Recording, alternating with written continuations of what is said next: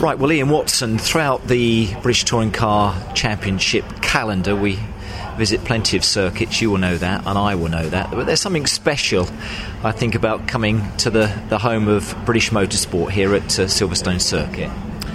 It is. It's special on lots of counts. Um, I was back here in July when the Grand Prix was on, uh, acting in a slightly different role.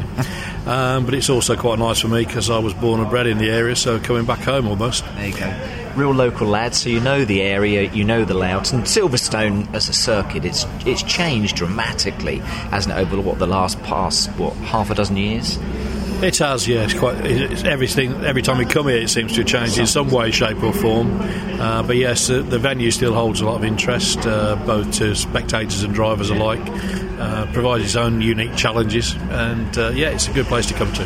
We'll talk about your role, the BARC's role at a motorsport event, be it this one here at Silverstone or wherever you're, you've, you've got a, a, a meeting taking place. But does Silverstone throw or offer any other challenges than uh, another meeting at another venue on the on the BTCC calendar, Ian?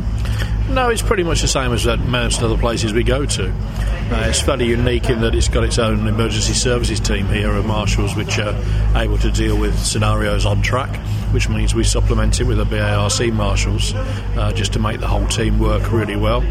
Um, but other than that, no, it's pretty much the same as working anywhere else around the country.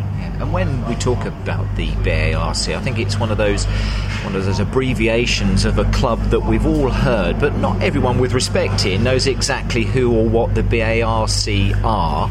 In a nutshell, if you can kind of sum it up, because I know it's not easy to do, who and what are the BARC? The BARC is the British Automobile Racing Club. It was formed in 1912, uh, originally from Brooklands, home at Goodwood, and now more latterly at uh, Thruxton down in Hampshire.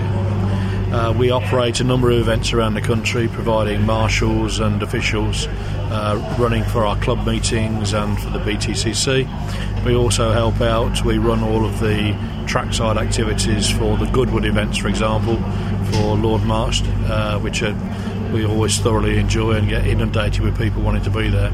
Um, so, overall, about three and a half thousand members of the club, some of whom are racers, many of whom are marshals, others just plain spectators who uh, enjoy coming around the venues. So, pretty much you're organising this whole event, aren't you? Because without you, the gates wouldn't be open. This race meeting this weekend at Silverstone wouldn't be taking place, would it? Without us, it wouldn't. no, but then in, I'm sure there'll be somebody else who'd want to Who step in and fill the, fill the shoes. Uh, but yes, it's uh, it's always difficult uh, when you put it in that sort of perspective. But you pretty much again when you look at it, if you look at a football match, you have the officials, the, the referee, and the, the the linesmen, as I used to like to call them, the, the third and fourth officials. But that's the role that you're playing here, aren't you? Because the right the the, the, the drivers, the, the teams, they have to run to rules and regulations, and you stipulate those, and you make sure that they run by them. And obviously, again on the the safety side of things, you're making sure that this event is run in the, the, the way that it needs to be run as far as safety is concerned for the drivers, people on the track, and obviously those people that are, are, attending the meeting. I guess the analogy is quite apt because I guess I'm effectively the referee for the BTCC. That's pretty much what you are. Which is, at the end of the day, a, a somewhat enviable role, I guess. uh, but you yeah. have to make some tough decisions, don't you, at the end of a race or during a race weekend? Yeah, the length of my Christmas card list goes up and down during the course of the year. Uh, but no, it's it's always fun. It's always enjoyable to do. It's uh, it's a pleasure to work with these guys. Uh, prof- working at the professional end of the sport, it's always been exciting to me, and is something which, uh, as long as I continue to do it, I will do so. And you've been doing it for a number of years, and I know I don't harp about how many years, but again, you you, you know you, you love being involved in the world of motorsport, don't you? And within the BARC and the teams that you bring to these motorsport events, uh, Ian, you've got a, a great team there who, without you couldn't do the job yourself, could you, as referee? No, absolutely. I mean, we've got a fairly small team, to be honest, uh, for the amount of uh, activity that takes place. place. Uh, the numbers are fairly small, uh, but we, we, we've got a unique way of working together. We're helped out by a variety of other people as well. Uh, so it works pretty well most of the time. Occasionally you have the odd hiccup, and then you see really who comes to the fore to uh, make sure their skills are at their best. But uh, it's sometimes not as easy as you expect. And finally, just to say, the British Touring Car Championship, which is one of the championships that you actually run, one of the events that you organise. Once again, as we come to this penultimate meeting before we go to Brands Hatch in a, a couple of weekends' time, the championship is drawing to a fantastic close again. Very, very exciting.